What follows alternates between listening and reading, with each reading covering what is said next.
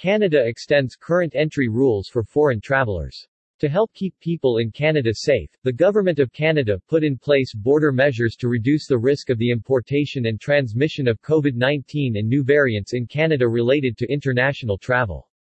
Today, the Government of Canada announced it is extending current border measures for travelers entering Canada. Requirements for travelers arriving to Canada are expected to remain in effect until at least September 30, 2022. In addition, the pause of mandatory random testing will continue at all airports until mid-July, for travelers who qualify as fully vaccinated. The pause was put in place on June 11, 2022 and is allowing airports to focus on streamlining their operations, while the Government of Canada moves forward with its planned move of COVID-19 testing for air travelers outside of airports to select test provider stores, pharmacies, or by virtual appointment. Mandatory random testing continues at land border points of entry, with no changes. Travelers who do not qualify as fully vaccinated, unless exempt, will continue to test on day 1 and day 8 of their 14-day quarantine. Moving testing outside of airports will allow Canada to adjust to increased traveler volumes while still being able to monitor and quickly respond to new variants of concern, or changes to the epidemiological situation. Border testing is an important tool in Canada's detection and surveillance of COVID-19 and has been essential in helping us slow the spread of the virus.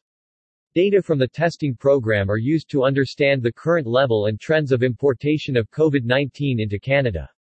Border testing also allows for the detection and identification of new COVID-19 variants of concern that could pose a significant risk to the health and safety of Canadians. In addition, this data has and continues to inform the Government of Canada's safe easing of border measures. All travelers must continue to use ArriveCan free mobile app or website to provide mandatory travel information within 72 hours before their arrival in Canada, and or before boarding a cruise ship destined for Canada, with few exceptions.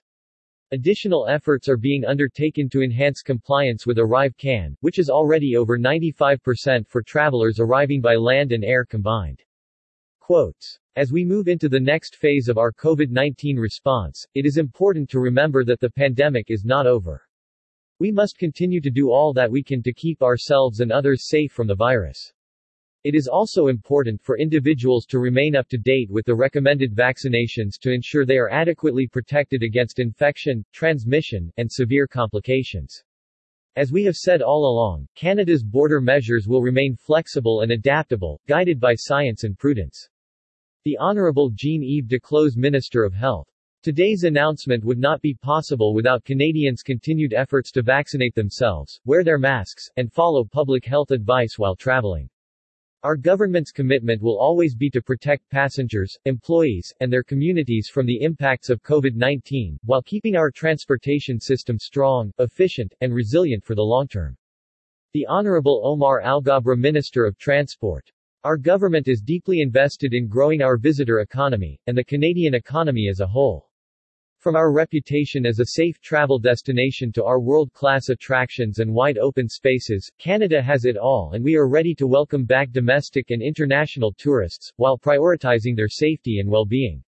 We will continue to work with all orders of governments and partners to reduce the friction in the travel system and ensure a memorable travel experience for all.